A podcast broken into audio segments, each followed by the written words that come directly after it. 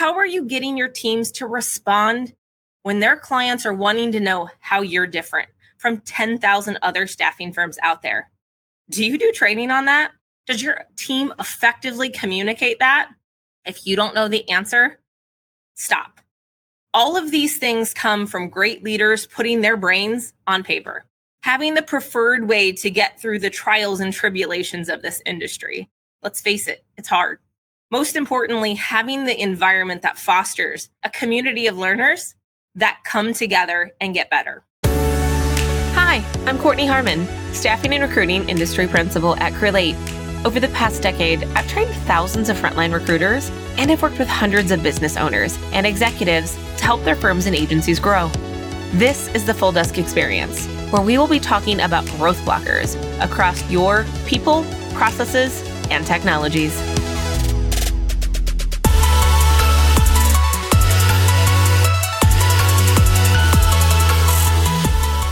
Today's episode, we're going to talk about taking stock in the fact that you probably don't have an onboarding problem. You probably have a lack of process and communication problem. Oftentimes, as leaders, we kind of look at the symptoms in our organization as the problem, but often don't find the root cause of what's going on. An example for today's episode is looking at the lack of production in our offices as an onboarding problem or not hiring the right person problem. But I want you to take a step back and think is that truly the case? Is it the fact that you didn't train them right? Or is it the fact that you didn't have a process in place to begin with to ensure the success for your team? There's actually a bigger story behind this. I'm going to dive into some things today that I've seen across some of the top offices and networks. And I want you to be honest with yourself. And I want you to think do any of these things ring true in your office? I was actually talking to an owner of a firm last week. He's coming to a crossroads trying to figure out if he wants to re up with his franchise organization, move to another franchise organization, or merely just go independent. My question to him was what was he looking to get from that royalty that he was paying in these organizations? One of the top three things that came to mind for him and really stood out was training his people. This topic is not only near and dear to my heart, but it's really the idea of taking an honest look at his business and what he needed outside of what he could possibly provide. He knew that wasn't his sweet spot. And I'm not referring to the story that it only affects executive search firms, but it also hits home for staffing agencies, even more so due to the speed and volume in which their business runs. I'm not going to lie. The number one thing that I hear from offices that I talk to outside of a network and the reason people often hold on to being a part of a network or joining a network is training. Now, I'm not telling you to go get a learning and development person, go be a part of a network just for training. No, no, no. I'm telling you to take a look at the things that you have set up for your teams to be successful. Do you have the processes set up for your team that they know what to do at every turn of their business? Or is it just the wild, wild west over there? And to each their own as long as they're producing revenue. I have seen both sides of the coin. I think we all can agree that people don't go into staffing and recruiting because it's their dream from the time that they were little to be a recruiter or lead a staffing company. That's just not the case. I know I didn't dream of it from the time that I was little, but I did it.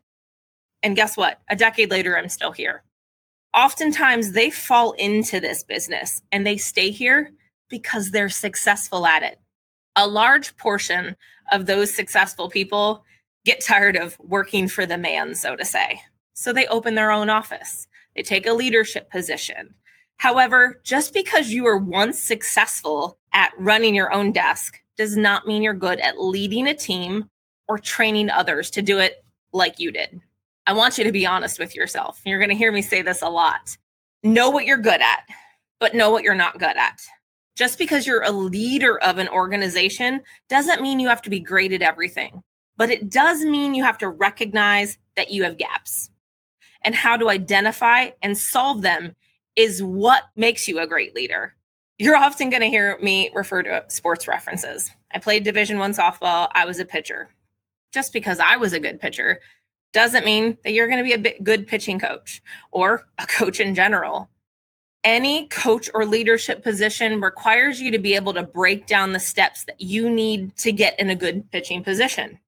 You have to have the right grip. You have to have the right wrist snap, the right stride, right weight transfer, spin, and follow through. Just because I was a good pitcher doesn't mean I can translate my knowledge to others in order for them to be successful or even be able to hold those people accountable for getting better themselves. This is the same in business. It's a skill that's developed, and we can get better each and every day as leaders. If you decide to start your own office because you were once a good recruiter, are you good at translating how to run an effective desk?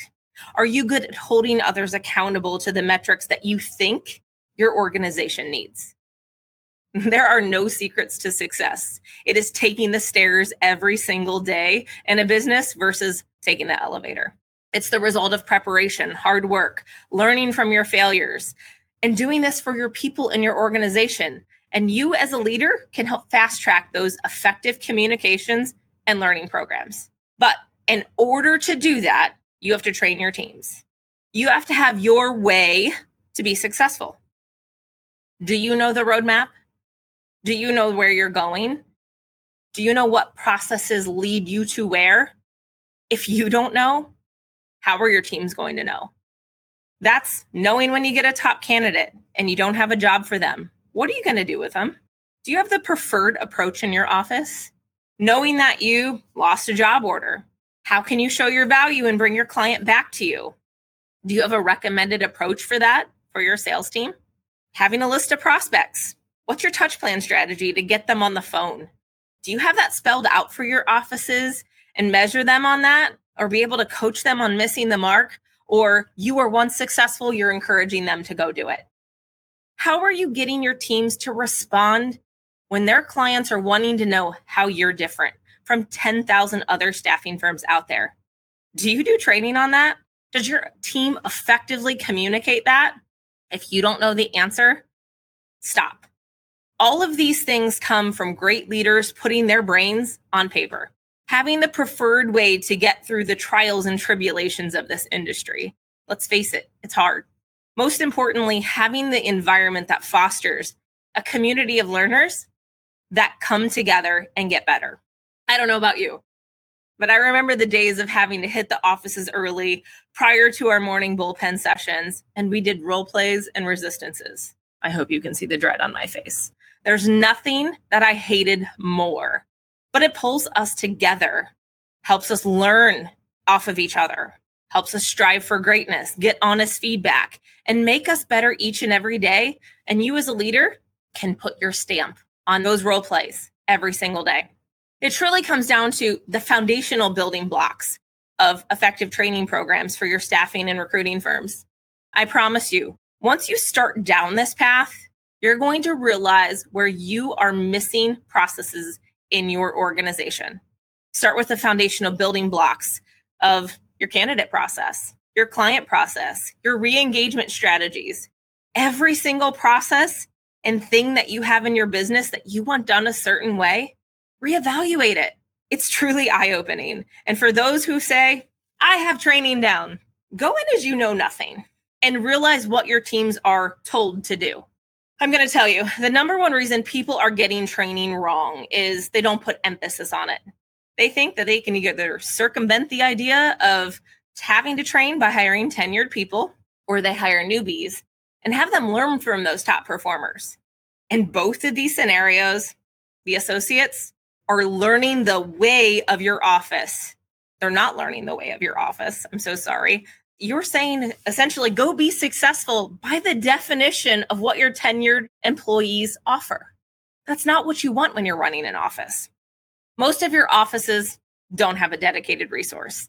It's either your network, your franchise organization providing training, you outsource training to a third party, or most commonly, you have your managers doing two to three jobs, none of which they're successful at, truly successful at.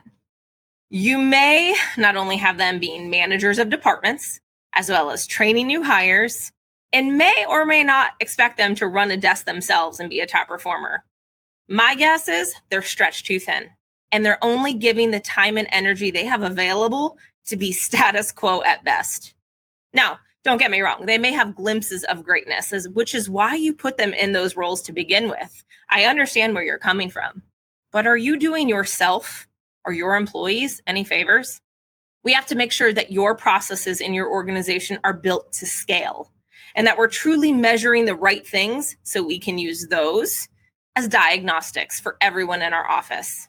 You might be saying, Kortney, this is too basic. I don't need to look at this. I've got this down. But honestly, do you?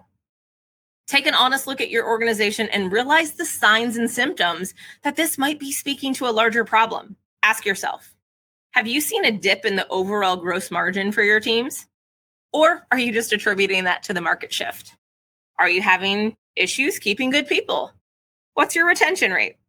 Is your office dynamics and performance changing after key players of your team have moved on to new opportunities? Is that because that they were carrying the weight of the office and new people just don't know what they're doing? Not to mention, we put those people in three jobs expecting them to outperform the rest. I'm sure we'll get to the idea of quiet quitting in one of our future episodes. I want you to realize low performance is one of the most obvious outcomes of having a weak training program and communicated processes. Employees who have not been trained properly will produce less and of lower quality of work. Less knowledge and training lead to lower level of performance, resulting in less profit. That hits you as an owner. This type of work often leads to errors, quality issues, time lost, worst of all, repeating activities. It has an enormous implication for customers, suppliers, stakeholders who are all negatively impacted. But it's the training itself, or is it? Or is it the lack of processes you've established as a leader? Or are you just hoping for success? I can speak to this from one of my previous employers. I came into an organization. I refer to this as BK before Kortney. A little humor. They had some virtual learnings to complete. It was there. Don't get me wrong. It was a task to kill, to go through. It was a box to complete, but it wasn't done well. Things were out of date. Processes were incomplete or never even written. And activities you used to document conversations in their organization weren't even defined for those that were using them. This is what I see or have seen with so many organizations across the board. Just because you want them to happen doesn't mean you can will them into existence. It means you have to have the right things in place to learn your way for your office to be successful the way you want them to be successful. In that organization that I spoke of, I completely revamped their learning program, added a variety of types of learning and accountability, spelled out and created processes for the organization that did not exist prior to me, revamped best practices of their technologies, that so many teams were using and helped get less clicks and for them to be more effective. And do you know what happened? Within the first six months of launching this program, they saw an increased gross margin for their new hires of 143%. 143 within the first three months of being there compared to those who had the old status quo learning. Did I put them in front of a video to learn? No. Maybe they had some of that. Did they get the fire hose of content and just go on your way? Hope they would retain something? No. You must provide content for your learners, but most importantly, a safe space for them to get practice at their craft. Get honest feedback, opportunities to continue their growth beyond the new hire experience. Who doesn't want that type of success? 143% in gross margin? If you don't want that success, you're crazy when I think of training in the staffing and recruiting world, I really look at it in two parts. Bear with me for a second. Number one, there's the methodology of the job, how to have the conversations, what to ask, how to listen, how to overcome resistance, and even asking for referrals or references. There's much more to this, but you get the idea. This stuff is pretty standard. Once they learn their job, they learn the things to listen for, they learn the things to ask, honestly, the conversations don't change. We can always get better at them, don't get me wrong, but they're just a skill that we sharpen each and every day with the baseline of knowledge. The second part of the equation is selfishly the most important for you as a leader. That's technology. When you think about technology, this is so detailed. There's so much more than what we're going to talk about today. It's more about how to record the metric. It's the activities you choose from from the conversation. It's what processes to follow that you as an owner have established. What happens after I choose a specific node action or activity in the system? These are the important factors that give you as a leader the metrics to know if someone is performing, not performing, the numbers to help you with forecasting to know if you're on track for this year's goals. And ultimately, it gives you your go forward strategy on what's next, how to strategically navigate the shift in markets and what we're seeing today, as well as other cycles to come. Is this truly technology training, so to say? No, it's training on your proven process, the proven process that leads your teams to success. It can't just be here in your mind and not on paper. It has to be scalable and something to help your whole team learn. Training your team on organizational technology can really help mitigate the symptoms of low performance. It probably wasn't even low performance at all. It was probably the fact that your teams just don't know how to use their systems that you have in place let alone the ones that you are adding each and every year.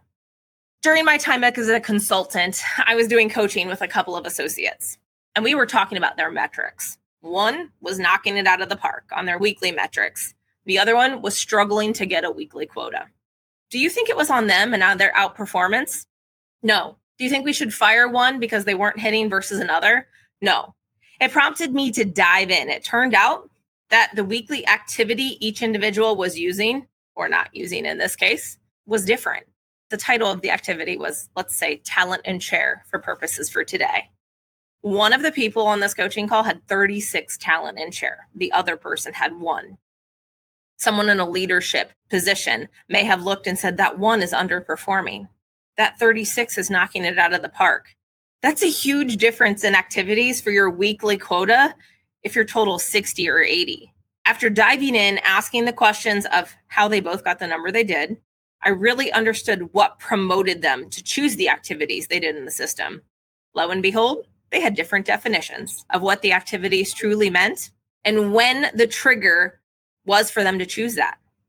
Their training at the time was just a document, good old piece of paper with outdated definitions, no processes for when the right time was to choose those activities, and when asking the leader about how they teach those definitions and processes for each item, it turns out they had communicated it in a morning meeting a few months ago.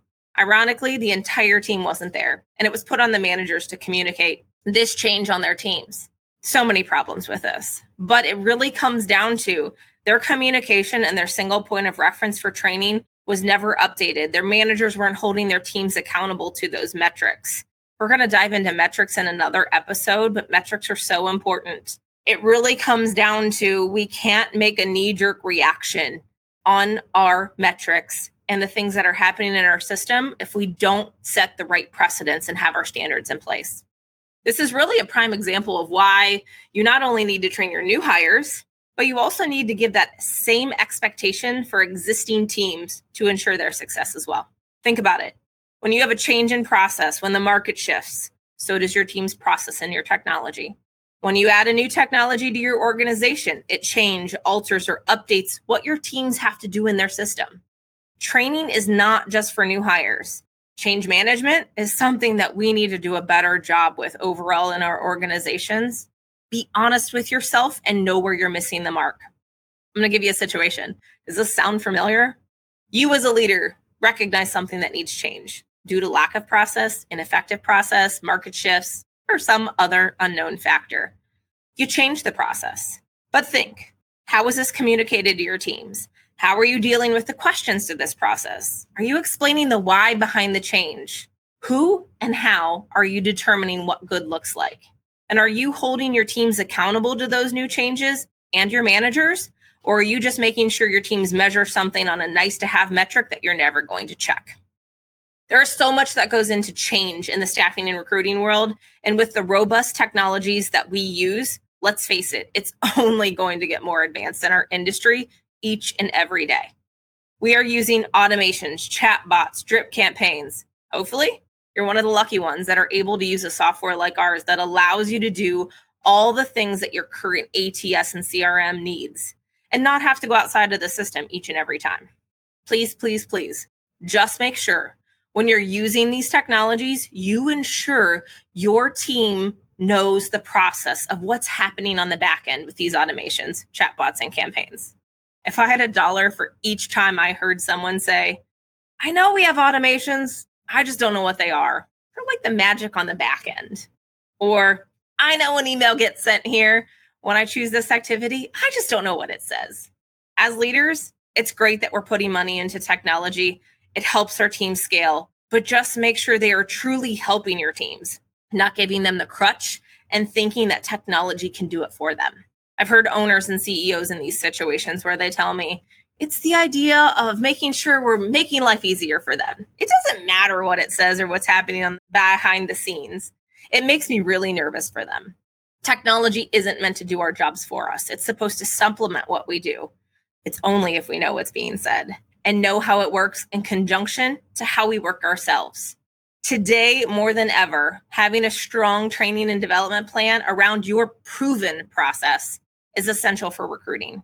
Millennials consider learning and development to be one of the most compelling reasons to join a new organization.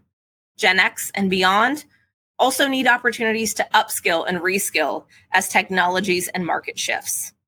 Without proper training opportunities, you could see the retention challenges and miss out on top recruits. You, as an owner, have lived it and were successful at it. Now it's your time to put that proven process in place and on paper. Leverage stories of how and why you failed and had amazing success. And lead your teams to record setting months and years to come by having a clear, defined process and metrics to hold your teams accountable for. I think that brings us to the AMA. Feel free to put any questions in the chat, and they are coming in. You mentioned continual training past the onboarding process. How often should I train my employees? How do I know when to train and how much training to do? That's an amazing question. In a past organization, I really looked at things that we were doing as an organization, you had to learn two different ways. New learners learn something and existing learners learn something. That is with change management. That's your new processes. That's what's going on. So you have to think of that in two separate ways. But I think you also need to think of the idea of the people that you're bringing on your team. If you want retention, the last organization I was at, we really pushed certifications. We paid for the certifications for them to have their CSP or other things that they could take with them. Yeah, unfortunately, they could take that with them, but we showed that we were investing in their process. How much you, are you going to invest in your team? That's the bigger picture. But I also think you can look at this as smaller pictures as well. Bring your team in early for a meeting, talk about um, resistances that you're experiencing, processes that you could see where you might have problems. Have someone take the reins, do role plays. Those things aren't going away. They're things that have been tried and true in our industry that are helping people succeed on a daily basis. I don't think there's a quantifiable number when and how frequently you should train, but I think it's making sure you create a learning culture for your organization and a safe space to create that community. Who should run the training? Ooh, I like that. That's a great question. I really have seen it done many different ways. I will tell you, those organizations that have leaders, lead training, lead role plays, you're leading by example.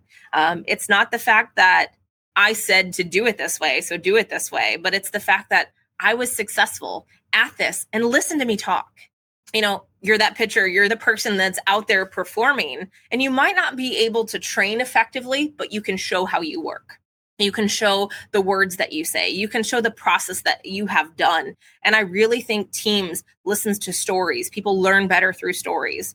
And I think that's something that we can use as leaders. Have your managers lead it. Have you as a leader lead your your whole entire team but give the chance for those newbies or you know rookies to be able to lead that process as well if they're so willing that can be part of their professional development plan as well as an expectation for your managers and leaders to be able to do that and provide their insight and knowledge it gives them a better boots on the ground concept of how their teams are performing we have someone that actually wants to ask a live question as well Hey, Kortney. Thank, uh, thank first. Thank you for this. This well, was a lot, uh, and I'm trying to jot notes as fast as I possibly can to keep up with this.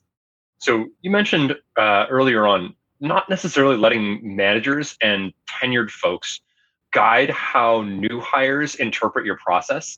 I'm sort of curious how you would talk think about socializing your process so that it's not necessarily something that's like handed down from an ivory tower, you know, whiteboarded out with the best of intention and then delivered to quote real world where then you want folks that have actually potentially lived it to help socialize that or also to kind of give the nuance or the kind of filling in around the edges. Can you talk a little bit about like so why not necessarily let tenured employees kind of run with process after it's been developed and handed out? I think there's two parts to this. I think there's a high level. Obviously, when you start your organization or you're moving, transitioning from running your own desk to having your own organization, I think that should be a thought process that how you want your business to be run, what metrics you want to be able to to retain and get because it's going to give you your baseline information beyond your P&L. It's going to give your baseline information of what you need to know in running your business.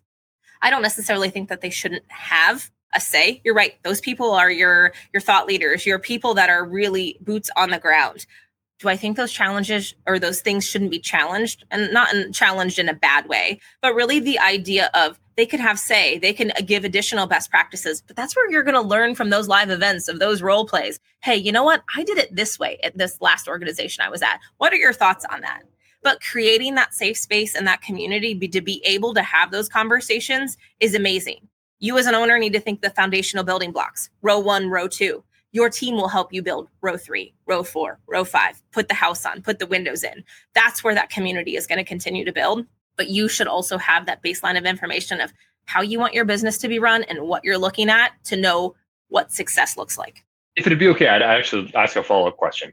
Yeah. Uh, the question in my brain is then how would you evaluate whether you are leaning too hard on established or tenured staff versus the process guiding as much of the activity, especially for junior or newer employees, as it should?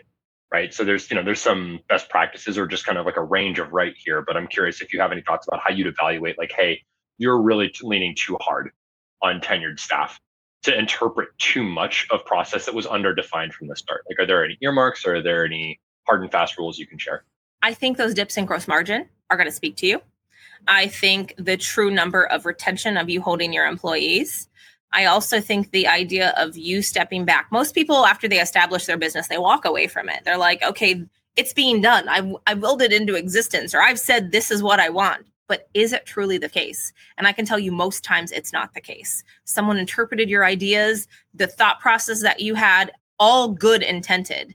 But as it comes and it's that lovely game of telephone that we played when we were in first grade that it gets misconstrued. We think that we understand what this owner or the CEO wants, but are we truly uh, measuring that? I think it comes down to metrics of the the weekly one-on-ones with your team.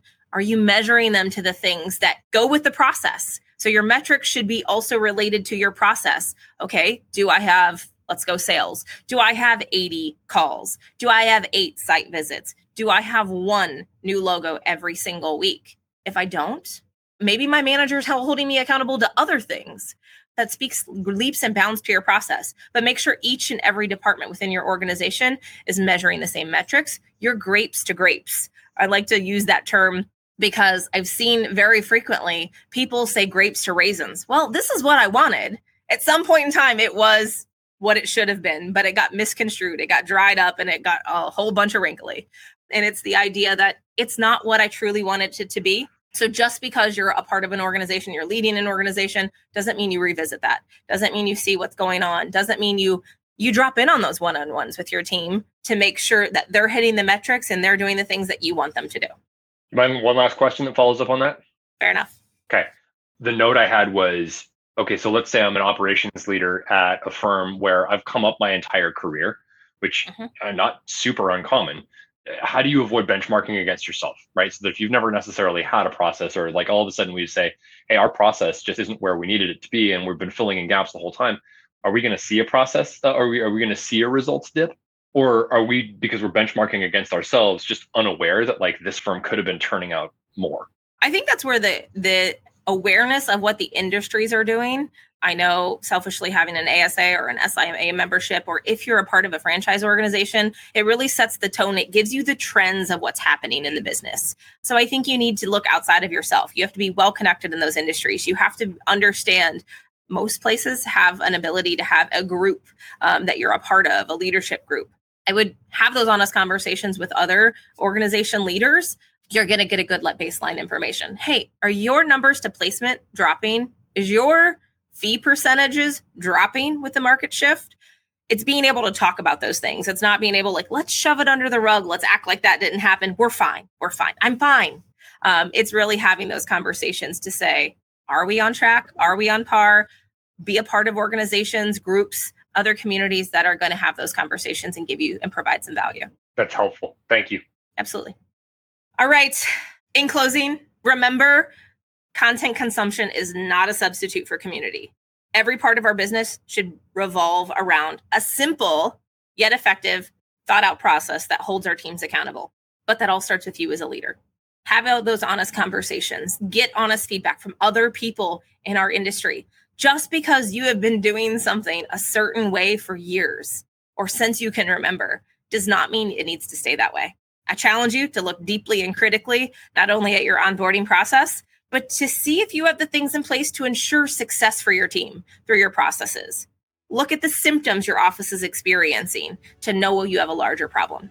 Do you need to revamp your processes? Create a process for those gray areas in your organization? These small changes will drive efficiencies and, most importantly, increase your gross margin of each and every individual on your team. I'm Kortney Harmon with Crelate. Thanks for joining the Full Desk Experience. Please feel free to submit any questions for next session to fulldesk at crelate.com or ask us live next session. If you enjoyed our show, be sure to subscribe to our podcast wherever you listen and sign up to attend future events that happen every other Tuesday at 3 p.m. Eastern, 12 p.m. Pacific.